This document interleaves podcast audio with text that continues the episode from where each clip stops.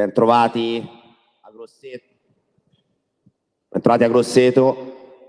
Come ogni anno ormai da tradizione Casa Pound Italia si ritrova qua. A settembre è un'occasione per rivedere tanti di voi, ma anche per vedere chi non era mai venuto e che noi accogliamo sempre volentieri perché è un'occasione anche per riallacciare dei rapporti che comunque visti. Quindi grazie a tutti voi di essere qua presenti oggi e grazie in particolare a Jamal Abu Abbas della comunità sia in Italia a cui va un applauso da parte vostra, spero.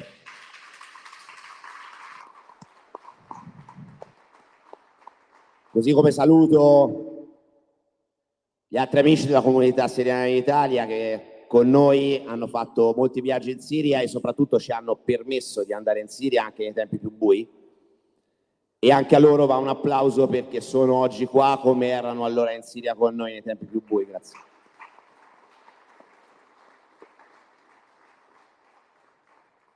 Vi presento, e tutti voi probabilmente lo conoscerete, Giovanni Feola, del Fronte Europeo per la Siria e Sergio Filacchioni del blocco studentesco, entrambi reduci da una recentissima missione, in questo caso più politica che solidale rispetto a quelle passate che abbiamo fatto in Siria e di cui appunto oggi vi illustreremo questo loro splendido viaggio che hanno fatto sempre con gli amici della comunità siriana in Italia. Un applauso anche a loro, grazie.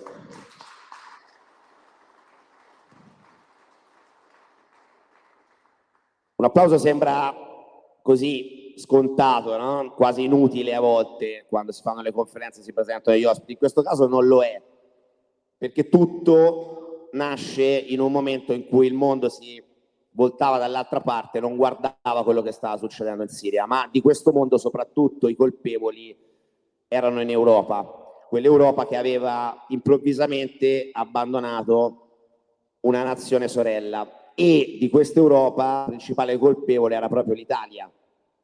Perché dico principale colpevole? Perché molti di voi lo sapranno, altri no, ma fino al 2010 noi eravamo il primo partner commerciale europeo della Siria. Attenzione, essere il primo partner commerciale europeo non significa semplicemente avere dei buoni rapporti economici con una nazione, significa essere da secoli, nel caso dell'Italia e della Siria, da secoli se non da millenni, perché poi vi spiegheremo magari anche perché, in ottimi rapporti.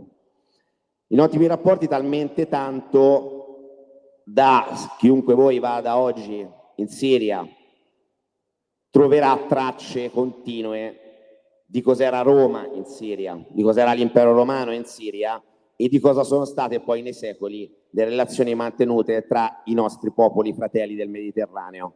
Due nazioni che si guardano, l'Italia e la Siria, continuamente e che a un certo punto decidemmo di non guardare più, non noi qui presenti, ma chi ci governa evidentemente, perché nel 2012, due anni dopo, due anni dopo il raggiungimento di questa partnership speciale, primo partner commerciale, aderimmo supinamente alle sanzioni imposte dall'Unione Europea.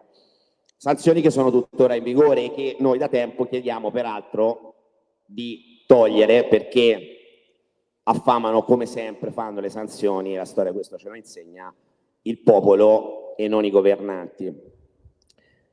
Anzi, spesso chi vogliamo, pretendiamo di abbattere attraverso le sanzioni finisce che lo fortifichiamo e danneggiamo poi quel popolo. La Siria è proprio un caso, ma lo furono anche altri, ricorderete chiaramente il caso di Cuba, tuttora chiaro, no?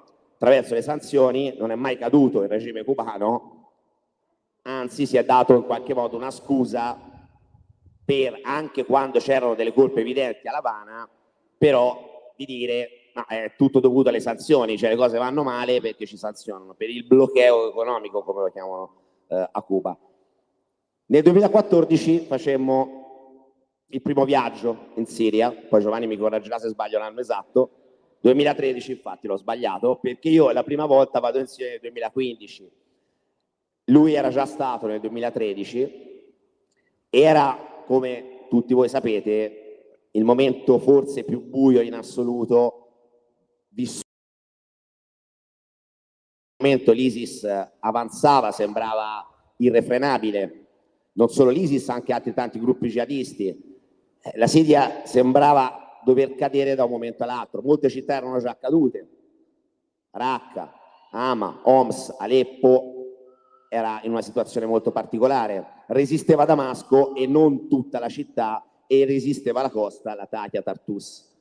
Ma proprio in quel momento chi si voltava dall'altra parte parlava vanvera della Siria senza esserci mai stato, qualcuno decise di andarci e di vederla la Siria e iniziare ad aiutarla la Siria. Questo qualcuno è qua, continua ad andarci in Siria, grazie alla comunità siriana che, attenzione, la comunità siriana in Italia inizialmente erano semplicemente delle persone che abbiamo approcciato così, nel senso che non ci conoscevamo direttamente. Da quel momento, io non faccio fatica a dire, sono diventati comunque fratelli, perché non solo amici, attenzione, sono le persone che nel momento più buio erano con noi lì anche rischiando la loro pelle per andarci e che oggi sono di nuovo qua quando le cose sembrano migliori, però attenzione, gli amici come si dice si vedono nel momento delle difficoltà, nel momento delle difficoltà loro c'erano come c'eravamo anche noi per loro, attenzione, quindi credo che sia reciproco questo sentimento.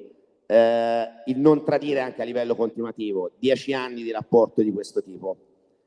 In quel momento giusto per darvi un'idea, per andare da Beirut a Damasco, perché noi non potevamo volare dall'Italia direttamente in Siria perché avevano tolto chiaramente anche i voli, non si poteva volare su Damasco, volavamo sul Libano, andavamo a Beirut e per andare da Beirut a Damasco, per darvi un'idea, ci volevano sei ore di macchina in quel momento, normalmente ce ne vogliono due di ore di macchina, perché? Perché erano pieni strade, la Valle della Becà soprattutto, ma anche oltre la Valle della Becà, pieni di checkpoint, controlli continui. È una situazione veramente surreale perché tu avevi ISIS e gruppi jihadisti veramente a un passo, a volte anche a pochissimi chilometri, e attraversavi questo scenario quasi post-apocalittico. Quando sono tornato nel 2019, l'ultima volta, forse era eh, fine 2019 se ricordo bene, per un ultimo viaggio. L'ultima volta era tornata tutto sommato una situazione quasi pre-guerra, nel senso che per andare da Beirut a Damasco ci volevano di nuovo due ore. Era cambiato soltanto un piccolo particolare, che al Damaroso Hotel, che è il nostro primo albergo in cui dormimmo eh, a Damasco, almeno nel mio caso, non c'erano più gli amari italiani che trovavamo al bar, non solo perché ce l'eravamo scolati noi chiaramente nel primo viaggio, questo lo ammettiamo, ma perché non arrivavano più gli amari italiani in Siria. È un piccolo dettaglio, ma giusto per farvi capire cosa significa la nostra relazione. Anche con questo piccolo aneddoto, con questo piccolo scherzo, se vogliamo, rendiamo un po' l'idea di quello che è successo e per capire com'è davvero adesso la situazione in Siria, chi meglio di Sergio che per la prima volta è andato in Siria adesso di recente e si è vissuto, credo, un viaggio anche abbastanza memorabile, ma che ci racconterà lui. Grazie.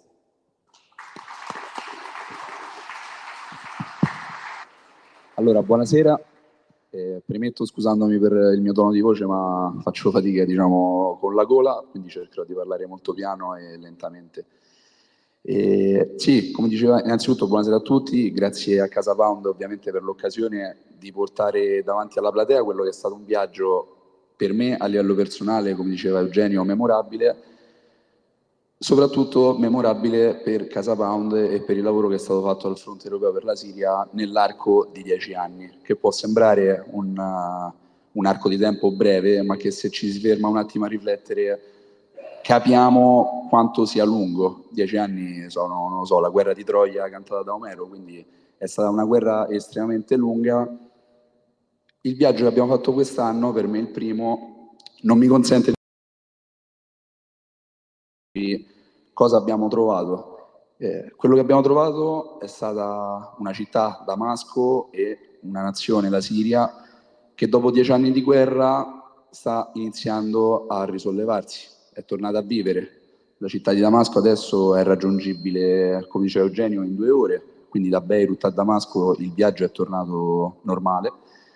La città vive con dei ritmi normali, anche se per noi non sono normali, perché quando siamo arrivati all'albergo sembrava che il Napoli avesse vinto lo scudetto perché hanno fatto festa tutta la sera, e soprattutto non ha più eh, lo spettro, l'incubo, il terrore di avere dei nemici alle porte. E durante il viaggio l'abbiamo visti i quartieri che sono stati raggiunti dalla furia della guerra e vi posso assicurare che la distanza è veramente poca tra la città i centri che ora sono un cumulo di macerie. Questo ovviamente ci dà una pietra di paragone tra ciò che è stato prima e ciò che è adesso e su ciò che ha attraversato il popolo siriano in questi anni. Innanzitutto una guerra, una guerra che è eh, terribile perché non solo si assommano fatti religiosi, ma ci sono i fatti etnici, i fatti sociali, una guerra quasi civile, quindi con tutto il corollario di, eh, di terrore che si porta presso una guerra civile e adesso vediamo invece una città che respira, con una vita che scorre lentamente, con, con calma, con dei giovani, molti giovani, e questo ci ha colpito, l'abbiamo detto anche alle autorità siriane, che affollano i luoghi di cultura, quindi la biblioteca, le librerie, il teatro e soprattutto vive la città in maniera tranquilla, spensierata come la possono vivere i nostri giovani. Quindi sicuramente l'impressione che ho avuto è, quello, è quella di, eh, di una nazione che sta facendo di tutto per ricominciare a vivere, ma che ha ancora un piccolo, o meglio, un grandissimo ostacolo che si frappone tra la sua esistenza e soprattutto la sua vittoria finale, che sono le sanzioni, l'accerchiamento economico che nonostante eh, la guerra non dico che sia finita, ma è stata isolata almeno in una parte, eh, in una regione ben precisa del, della Siria, c'è ancora l'accerchiamento economico. Nonostante la Siria per dieci anni abbia combattuto il terrorismo anche e soprattutto per l'Europa, l'Europa ancora non ha riconosciuto alla Siria il suo ruolo e stiamo, stanno ancora vivendo eh, nell'embargo, quindi ci sono problemi di razionamento della corrente elettrica, ci sono problemi con il carburante, ci sono problemi anche con eh, gli attrezzi, le attrezzature agricole che possono servire a un popolo che deve anche alimentarsi per coltivare quei, eh, quei pochi campi che hanno, anche perché poi sicuramente Giovanni ce lo dirà dopo, le risorse più importanti in questo momento le stanno razziando eh, le forze di occupazione che si sono tenute una, una parte, appunto, come dicevo prima, ben precisa della, della Siria. Comunque, per tornare al viaggio, eh, posso dire che sono stato onorato di poter raccogliere quello che è stato eh, il frutto di dieci anni di lavoro di Casa Pound e del Fronte Europeo per la Siria per la verità. E questo ci è stato riconosciuto quest'anno in Siria, perché tutte le autorità con cui abbiamo parlato, tutti eh, i, i, membri di eh, associazioni sindacali, di associazioni culturali, eh, gli stessi ministri e i membri del Parlamento hanno riconosciuto il lavoro di Casa Pound per la verità, perché in Europa, in Italia, in Europa e anche nel mondo è stata portata la verità sui fatti della Siria, ovvero quello che tutti conosciamo e che abbiamo imparato a conoscere attraverso il nostro lavoro. Quindi il riconoscimento vi posso dire che è stato molto gratificante perché anche io quando ho iniziato a fare politica nel 2015 mi avvicinai proprio attraverso le conferenze che il blocco studentesco faceva nelle scuole sulla Siria. Mi ricordo che quando ho iniziato l'università, scienze politiche, facevamo quasi una mezza occupazione a Roma 3 per avere una sala, eh, tra l'altro con, sempre con Jamal ospite, in cui ovviamente era scoppiato il terrore perché sembrava che noi avessimo portato Assad in persona a scienze un po' il putiferio tra gli studenti antifascisti, poi le autorità che blindarono un po' la facoltà, insomma fu una cosa abbastanza tesa. Questo per dire che il lavoro che Casa Pound ha fatto, il fronte europeo ha fatto per la Siria non è da meno del lavoro che hanno fatto i siriani, della guerra che hanno combattuto i siriani, perché anche in Italia e in Europa ci sono state forti opposizioni, forti pressioni su quella che era la verità che non doveva uscire fuori, ovvero che la Siria è una nazione sovrana che è stata aggredita e costretta a combattere dieci anni di guerra e che solo adesso sta tornando a liberarsi.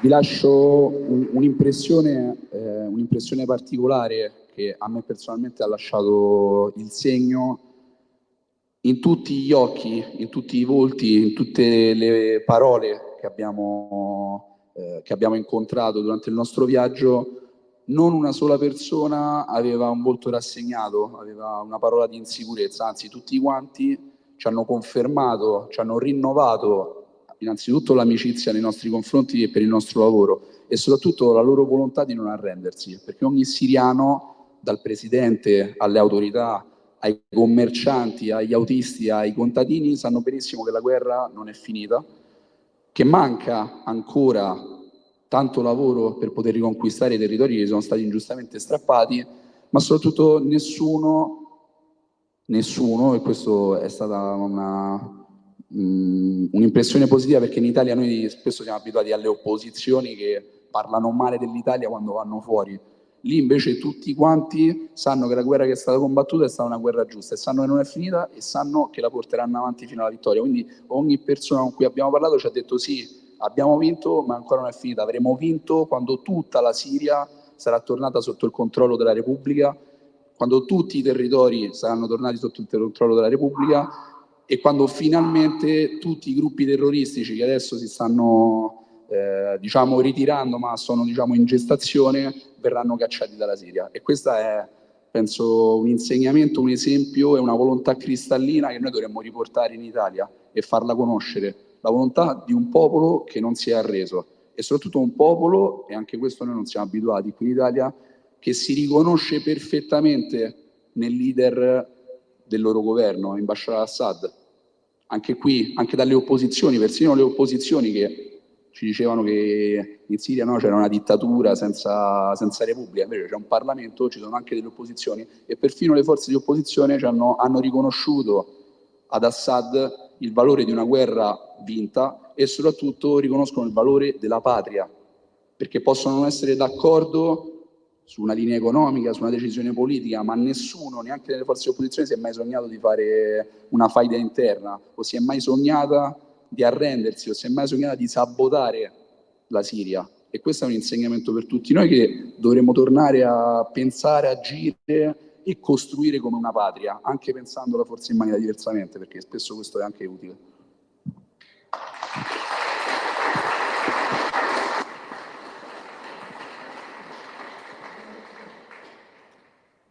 Giamala adesso state, non è, non è, la prima volta, a differenza sua, che vai, che vai in Siria, quindi il tuo sguardo sarà sicuramente analogo per tanti aspetti, ma la mia domanda è proprio relativa a questo e poi ce n'ho subito un'altra, quindi te le faccio tutte e due insieme così eh, poi magari te la rinfresco. La prima è legata proprio a come hai visto cambiare la Siria dall'inizio della guerra ad oggi quindi qual è la differenza che tu vedi adesso rispetto a prima e, e paradossalmente adesso forse è che è il momento più difficile, sembra, sembra assurdo ma come un po' spiegava anche eh, Sergio, anche la percezione dei siriani, non abbiamo ancora vinto, in qualche modo dobbiamo riprenderci molto altro e poi soprattutto abbiamo una situazione economica non facile per nulla. Noi adesso che è un momento più difficile e che magari ha meno senso portare semplici aiuti ma fare tutto un altro tipo di operazione. Cosa possiamo fare noi? Cosa possono fare gli italiani oggi per la Siria? Buonasera a tutti. Non mi hanno lasciato niente per la Siria, hanno parlato di tutto, io sono siriano, quindi parlerò della, della Roma e della romanità. Grazie per l'invito, eh, non voglio neanche dire i nomi, se no magari mi scordo qualcuno. Eh. Grazie a, tut a, tutti quanti voi. Io eh, mi presento, sono dottor Jamal Abbas, io sono venuto qua in Italia per studiare. Eh, per caso, io volevo andare in Francia, papà mi voleva mandare in, in Inghilterra e mio fratello grande era un medico in Francia e mentre stavo pensando, arriva una lettera a mio fratello da Perugia, da un amico. Dici, guarda, io sto studiando in Italia, l'Italia è un paese bellissimo, eh, la gente è bellissima, si sta bene, e belle donne. Io ho letto, avevo 17 anni, eh, ho visto belle donne e ho detto vado in Italia. E sono arrivato qua, sono ormai, ho più, più anni che sono qua che parecchi voi eh, anni vostri.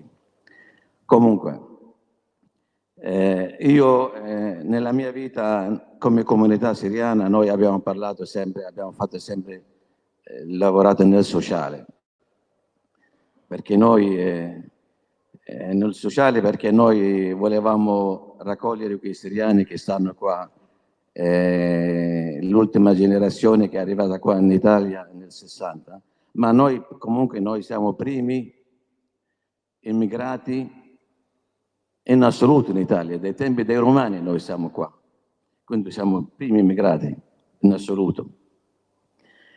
Chi non sa chi è la Siria? La Siria era la, la prima, la più importante provincia romana. La Siria eh, ha avuto cinque imperatori di origine siriana, sette papi. La Siria eh, era calcolata che l'Italia se noi pensiamo come la, il presidente Assad prima della guerra diceva sempre di, di collaborare con l'Italia, di andare in Italia, di comprare l'Italia, perché l'Italia eh, dà fiducia e poi noi siamo vicini agli italiani. Io non, non è che sono arabo o marocchino, sono, penso che noi tre siamo proprio romani, originali noi. Eh? Comunque, eh, questi, questi, questo modo qua di, di, rapporti millenari fra la Siria e l'Italia, come diceva il poeta Loronte, sfocia nel Tevere. Questi rapporti millenari che detto, l'aveva detto questa parola un, un, un poeta dell'epoca romana del secondo anno d.C. Quindi noi il rapporto no, Italia-Siria è millenario, quindi non siamo, non, non, penso che tutti quanti lo sapete, l'avete letto. Noi come, come associazione, come società siriana, come ho detto, noi parlavamo, lavoravamo solo nel, nel sociale. Quando ho cominciato questa guerra, nel 13 penso marzo 2011, quando hanno ammazzato Gaddafi, io mi ricordo quel giorno, ho detto, abbiamo pensato, ho detto questo tocca a noi, che tutto il lavoro di distruggere il paese, la Siria. Ho chiamato l'ambasciatore nostro, ho chiamato Monsignor Capucci, ho detto guarda, io devo, devo partire in Siria perché mio figlio deve fare l'intervento al cuore, mi ha chiesto di andare lì e tocca a noi, perché Gheddafi è stato ucciso, Saddam Hussein è stato ucciso, Ben Ali è scappato, è un casino. E quando veniva ex ministro della, dell'esteri, cacciate via i palestinesi, fate pace con noi, se no la prossima volta tocca a voi. In effetti è quello che è successo. Allora, eh, abbiamo riunito tutti questi eh, amici siriani e Monsignor Capucci aveva parlato, hanno parlato tutti. Io sono partito lo stesso giorno. Quella, quella persona che hanno chiesto le domande strane, che non, non si capiva bene, sulla Siria, questi erano oppositori. Adesso ognuno ha una villa perché andavano spesso in, eh, in Turchia.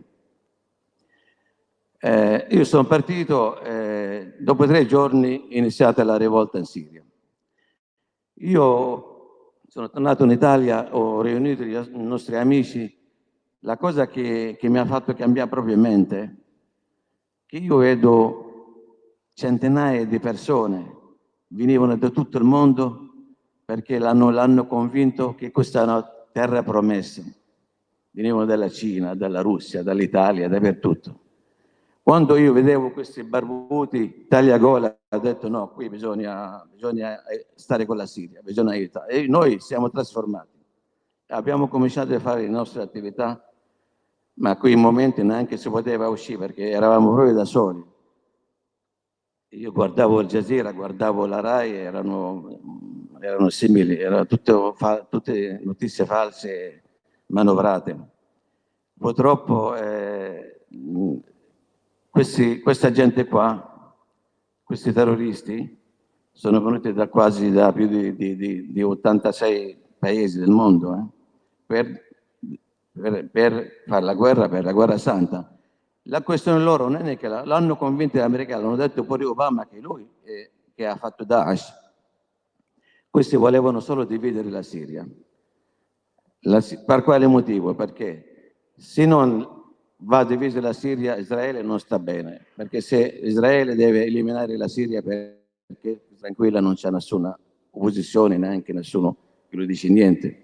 Quindi la prima cosa loro, l'intenzione loro di, di distruggere eserciti arabi, come hanno fatto in Iraq, come hanno, fatto, hanno, fatto, come hanno convinto Saddam di invadere il Kuwait, come hanno ammazzato Ghaddafi, come abbiamo detto, e volevano dividere, togliere proprio di mezzo la Siria, l'esercito siriano, dividere questo paese.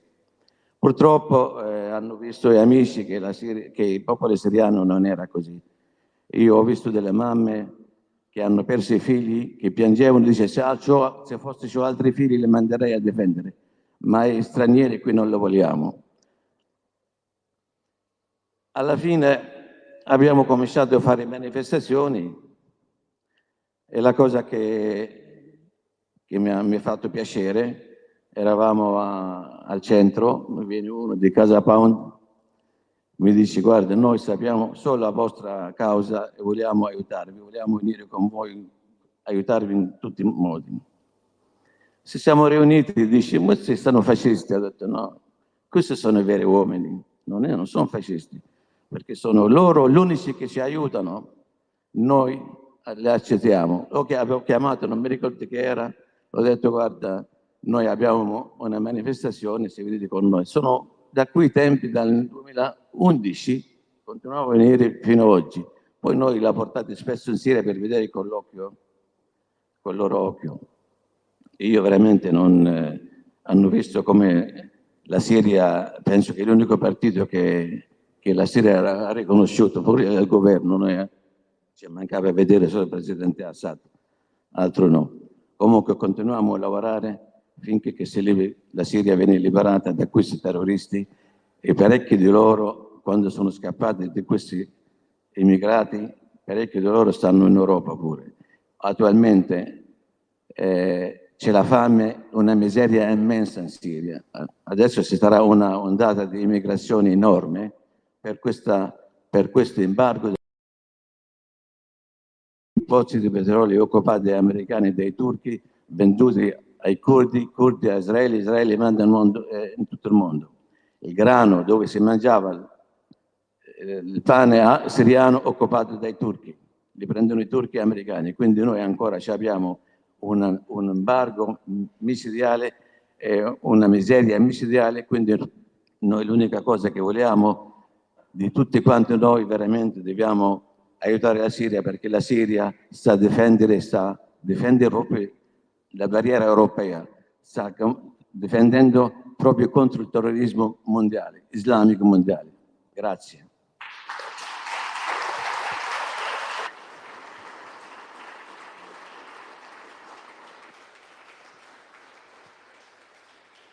Grazie di nuovo Jamal la testimonianza come al solito toccante. Giovanni, ora state... Eh, Giovanni in qualche modo mi dà il là per um, una domanda che ti avrei comunque voluto fare, però che in questo caso si rilascia perfettamente e che è legato proprio alla guerra contro la Siria, che poi in realtà è anche una guerra contro l'Europa e forse l'Europa non se n'era accorta. Jamal infatti ha finito il suo discorso parlando, attenzione, la, la Siria che rischia il disastro economico, che già è in una situazione da fame e che rischia di collassare da un punto di vista economico, può diventare un grosso problema anche per l'Europa, perché ti, vi ritroverete tanti immigrati arrivare qua. E chi scappa non sono soltanto, anzi spesso in questi casi non sono medici come Jamal, imprenditori o persone che hanno un valore aggiunto magari da darci all'interno di chi scappa potrebbero esserci anche personaggi poco raccomandabili in Siria ma anche poco raccomandabili poi in Italia per usare un eufemismo. Ora tutto questo in qualche modo noi l'avevamo intravisto anche nei, nei, primi viaggi che facevamo quando parlavamo di terrorismo quando parlavamo, vedevamo anche il terrorismo che agiva eh, in Europa. Eh, adesso si apre un fronte più ampio perché la guerra contro l'Europa in Siria è una guerra contro l'Europa che avviene anche altrove, in tutto il bacino del Mediterraneo, nel Sahel, in Libia e attenzione, là dove avviene, tutti noi spesso osserviamo gli attori, i players che agiscono in questi scenari e non sempre capiamo quanto è controversa la questione. Pensate, gli stessi nemici da una parte improvvisamente si ritrovano amici dall'altra. Ci ritroviamo magari la Francia che impone le sanzioni alla Siria e che quindi è contro la Siria, alleata poi della Russia in Libia. Sapete, no? In Cirenaica, guarda caso, la Francia sta con i russi e sta contro i russi però in Siria. Ci ritroviamo la Turchia che sta contro la Siria in Siria, però guarda caso sta in qualche modo contro i russi e con l'Italia in Tripolitania, nell'altra parte della Libia. E poi ci ritroviamo tanti altri attori che nel mondo, se voi osservate, stanno da una parte con qualcuno e dall'altra con qualcun altro. Pensate ora a questa bella storia dei BRICS, no? se poi vogliamo allargare il discorso. I BRICS sembra una grande novità contro l'Occidente, ne siamo sicuri? Io per nulla. Chi sono i BRICS? L'India. Voi avete l'acronimo BRICS, Brasile, Russia, India, Cina, poi si è aggiunto il Sudafrica, quindi diventano BRICS. L'India, siete sicuri che sia contro l'Occidente insieme alla Cina fino in fondo? Chi è il primo partner commerciale dell'India? Gli Stati Uniti d'America. Obama nel 2016 dichiara l'India il primo partner della sicurezza in America in chiave Indo-Pacifico, eppure l'India sta nei BRICS. Queste logiche ne possiamo parlare all'infinito, ma se vedete ricorrono non soltanto nel Mediterraneo ma in tutto il mondo. C'è un'interdipendenza, non c'è un multipolarismo, un unipolarismo, no, c'è una interdipendenza incredibile da una parte qualcuno sta con qualcuno, da un'altra parte lo stesso qualcuno sta con qualcun altro. Tutti giocano, tutti si muovono in scacchiere diverse. E l'Italia e l'Europa? E questa è la domanda che oggi probabilmente ci dobbiamo fare in questo momento perché chiaramente è chiave proprio laddove giocano tutti e nel chiederti questo Giovanni nell'arti là insomma, la situazione che ci stiamo vivendo adesso. Vi chiudo con un aneddoto anche proprio sul nostro ruolo. Il primo viaggio che feci in Siria, arriviamo al confine tra Libano e Siria, mi fermano chiaramente i soldati libanesi, mi chiedono il passaporto, mi fanno formulare il classico visto sul posto con eh, un semplice tagliandino dove tu metti i tuoi dati anagrafici, a un certo punto gli arabi tendono a chiederti anche il nome del padre, oltre al tuo nome e cognome, ti chiedono il nome del padre, per lì non capivo cosa intendesse il nome del padre, di mio padre sul serio, volevano sapere come si chiamava mio padre, ma perché? Sì, perché chiaramente per la loro tradizione è importante, e quindi io metto Roberto, mio padre si chiama Roberto, scrivo Roberto, loro guardano il passaporto, vedono Roberto, ah Roberto Baggio, bene, bene, passa e si mettono a ridere. Dopo di me c'erano due francesi che erano con me, guardano il passaporto, ah, francesi, bene, state qui e non li fanno passare. Allora, è un aneddoto, ma è avvenuto sul serio. Allora, qual era l'approccio che c'era in quel momento? Il francese, mm, non mi piace moltissimo una storia di colonialismo, quei posti, poi non so, ma soprattutto perché la Francia evidentemente qualcosina ancora conta, in qualche modo si muove. L'Italia va bene, ci stanno simpatici, quanto peso ha? In qualche modo quello che mi stava trasmettendo è sì, tutto sommato mi state simpatici, ma concedetemi la battuta, pochi nemici, poco onore. Se noi non siamo potenza, evidentemente non spaventiamo nessuno. Ora, questo può essere un problema, ma può essere anche una, un vantaggio, una carta da giocarci, perché nessuno ci odia. Allora proviamo a giocare proviamo a introdurci senza pensare che qualcun altro accorrerà a difenderci ma proviamo a giocare da Italia. Possiamo giocare da Italia e da Europa? Allora, grazie innanzitutto a, alla comunità siriana. c'è da dire molte cose. Noi abbiamo fondamentalmente, io dico, tra di noi diciamo sempre che mh, questa guerra poi fondamentalmente ha creato un rapporto, no? Che non è solo un rapporto di amicizia, è un rapporto di fratellanza ormai, no? Un rapporto che è andato oltre perché abbiamo visto, abbiamo cimentato, insomma, una, prima attraverso la solidarietà, mh, poi attraverso la politica e poi si è sviluppato altro. Quindi evidentemente ehm, questa cosa si è sviluppata positivamente, cioè c'è avuto un riscontro positivo, no? Cioè questa vicinanza tra due popoli no? che possiamo in qualche modo declinare nella, nel nostro rapporto personale, perché evidentemente è stato, è, è stato possibile proprio in questo momento diciamo, di, di crisi, di catastrofe diciamo, che ha vissuto la Siria. E, e, mh, mm, affronto le cose diciamo, che hai detto Eugenio, diciamo, ehm, vado un po' per gradi perché insomma è parecchia carne al fuoco sinceramente. Allora, principalmente, innanzitutto, il viaggio che abbiamo fatto con Casa Pound, abbiamo sempre fatto viaggi con Casa Pound in Siria. Ok? Era un nostro modo, il, il fatto di, questo magari può essere più un, um, un, un messaggio diciamo organizzativo per noi, no? E il, il fatto di, eh, di eh, rivendicare delle varie missioni che abbiamo fatto con Solid piuttosto col fronte europeo, ma eravamo noi, siamo noi, no?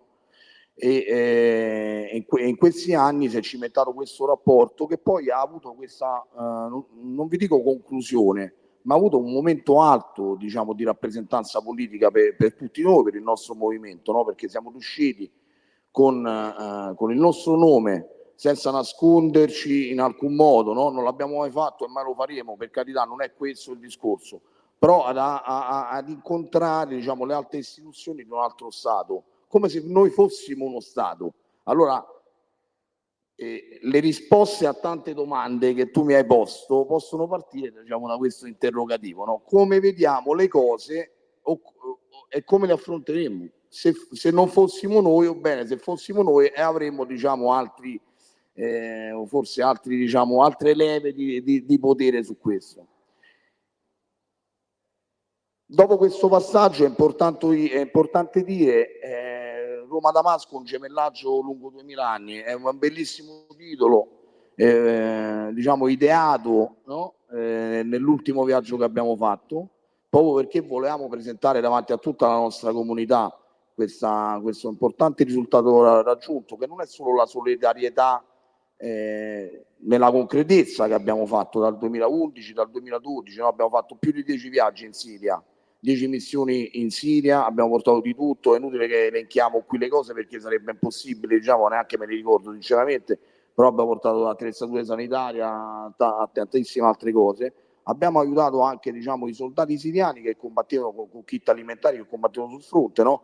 perché la Siria ha difeso i propri confini nazionali e su questo, a, a prescindere diciamo, dalle analisi no, che possono essere poi declinate anche in altre parti del mondo, però questa è, questa è la verità, cioè questo è un fatto diciamo, inoppugnabile.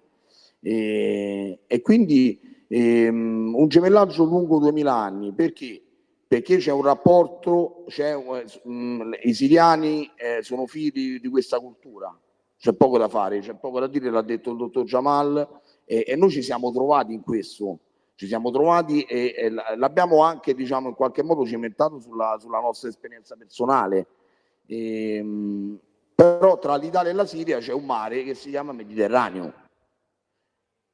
Il Mar Mediterraneo eh, quindi non è solo eh, univocamente eh, basato sui rapporti diciamo, tra Italia e Siria, ma eh, in questo mare, eh, questo medio oceano, come alcuni analisti geopolitici diciamo, definiscono il Mediterraneo, c'è, c'è un mondo, un mondo rivierasco, un mondo che ha, che ha molta appartenenza culturale con il nostro, con l'Italia che non al caso è al centro del Mediterraneo, non, non voglio dire delle ovvietà, però fondamentalmente ribadire anche alcune cose significa poi capire fondamentalmente il ruolo che possiamo, potremmo uh, avere eh, in certi meccanismi.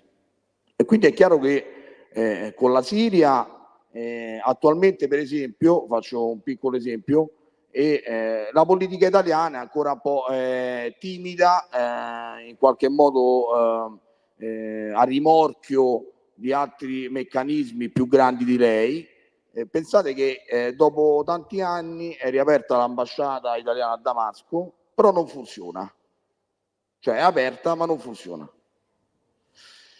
Quindi ci sono anche dei nostri concittadini che percepiscono per esempio lo stipendio, stanno lì a Damasco, eh, dentro l'ambasciata, fermi, eh, senza poter svolgere diciamo, il, loro, il, loro, ruolo diciamo, diplomatico o di uffici diciamo, eh, di ambasciata. Questo perché? Perché l'Italia evidentemente prova in qualche modo a eh, mm, ad utilizzare lo soft power, chiamiamolo così, diciamo, nei rapporti almeno, e quindi mh, mm, eh, anche se ufficialmente non può eh, eh, ufficializzare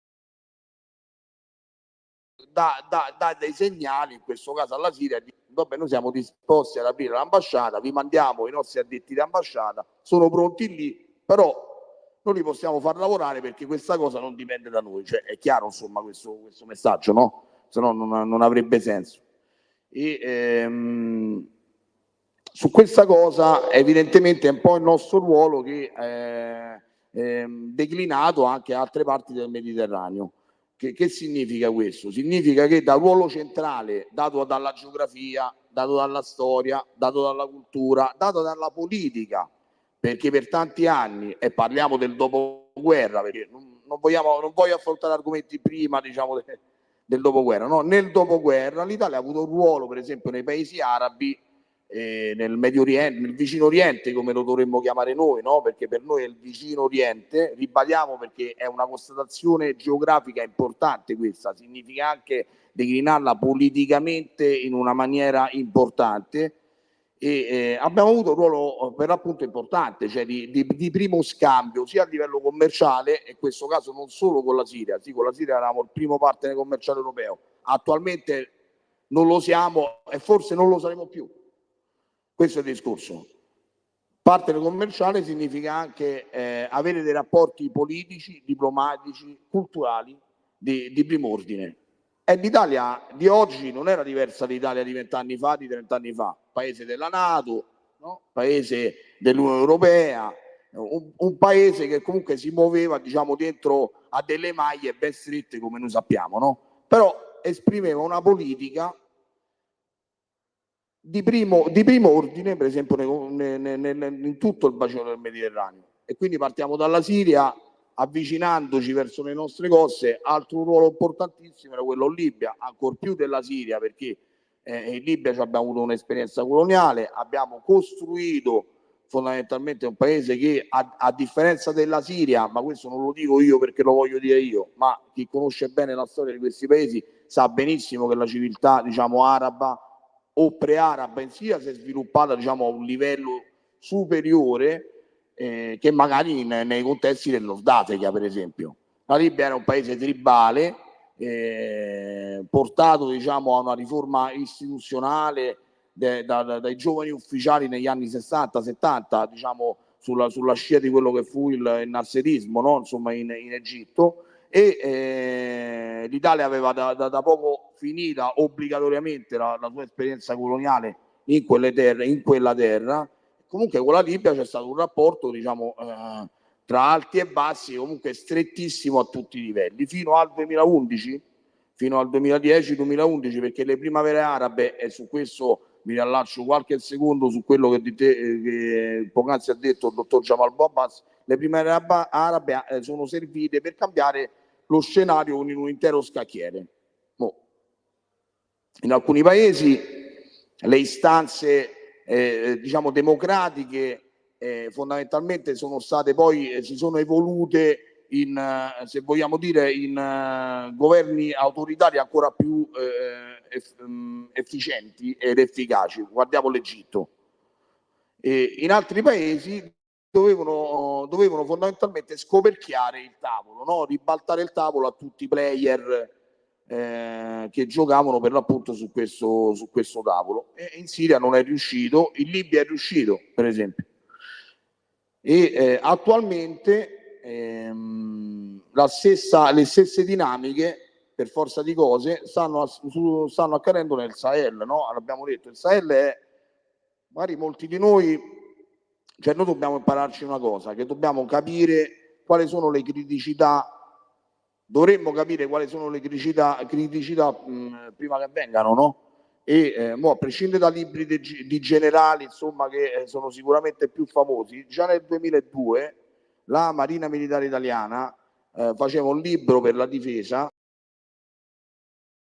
che veniva definita Mediterraneo allargato eh, è una cosa importante perché magari potremmo dire che abbiamo le armi spuntate, non abbiamo il contesto politico per attuare certe cose, però già più di vent'anni fa una nostra forza armata, però di questo penso che forse abbiamo sentito parlare di meno, no? piuttosto che di, di, di, di, insomma, altri libri eh, anche che ultimamente hanno preso piede insomma, nel, nel, nel dibattito pubblico. E eh, questa linea strategica qualche modo definita, perché portava eh, e porta eh, l'Italia a concepirsi come proiezione eh, nel mondo.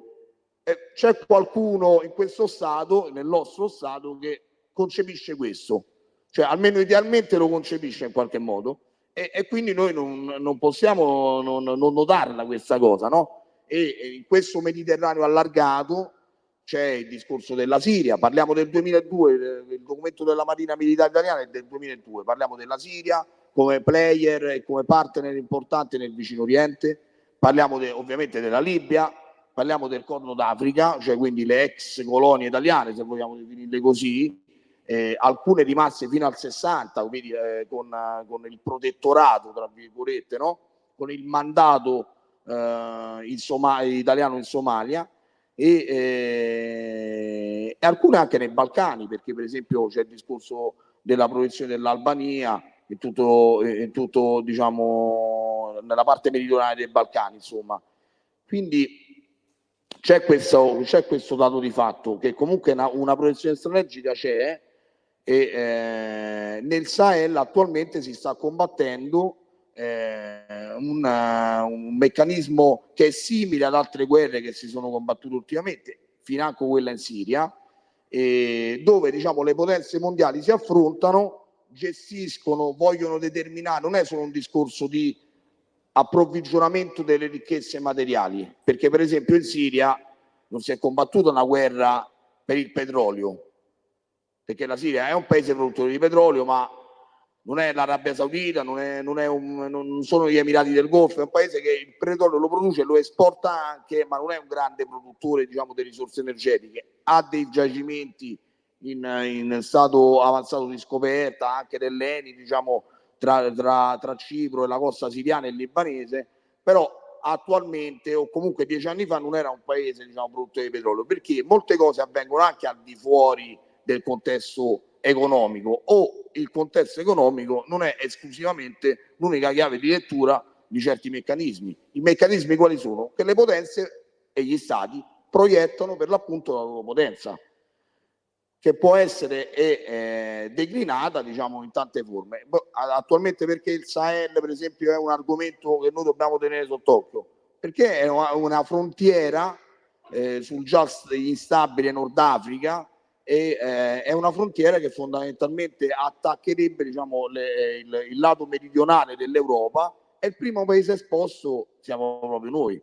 Quindi se i francesi in questo caso fanno una loro proiezione strategica eh, su, quella che, eh, su quelle che sono la, eh, su quella che è l'Africa francofona, no? cioè le loro colonie, le loro ex colonie, e eh, noi facciamo un discorso di stabilità e di sicurezza nazionale. Non a caso, per esempio, in paesi come il Niger e il Mali eh, ci sono contingenti italiani tuttora in sostegno del, dei contingenti francesi. Può sembrare un'assurdità, ma significa una proiezione fondamentalmente di sicurezza per quanto ci riguarda e in qualche modo è un coordinamento a quella che poi manca eh, in effetti che è la politica estera diciamo, del continente. Perché? Perché è declinata in altre maniere che ben conosciamo. Quindi Roma-Damasco, un, un, gemellaggio lungo 2000 anni che passa attraverso un mare, eh, un mare condiviso, un mare eh, arricchimento ad entrambi i popoli eh, nella sua storia millenaria è eh, un mare che deve ricordare all'Italia la sua proiezione, la sua ehm, importanza a livello europeo, ma la sua proiezione, la sua proiezione su, sul, sul, Mediterraneo, quindi verso i popoli e verso, e verso l'Africa. Questo diciamo, è il meccanismo che dovremmo e che in qualche modo facciamo con le nostre risorse, con le nostre piccole risorse eh, associative, diciamo di volontariato, cioè quello di eh, eh, puntellare quelli che sono i popoli intorno a noi eh, verso i quali e sui quali si possono creare veramente dei meccanismi non solo di fratellanza, ma di rispetto e di eh, rapporto reciproco.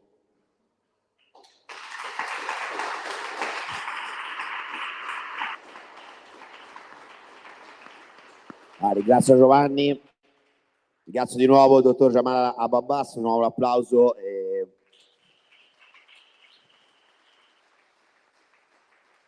Ringrazio tutti voi, Sergio ovviamente, tutti voi per, essere, per aver partecipato a questa conferenza. Vi ricordo che a breve inizia alle 19, 20 anni in trincea, l'ultima conferenza di questo sabato, eh, prima del discorso di Gianluca, conferenza con eh, Luca Marcella, Andrea Tonini e Andrea Bonazza. Partecipate anche a quella, mi raccomando, grazie.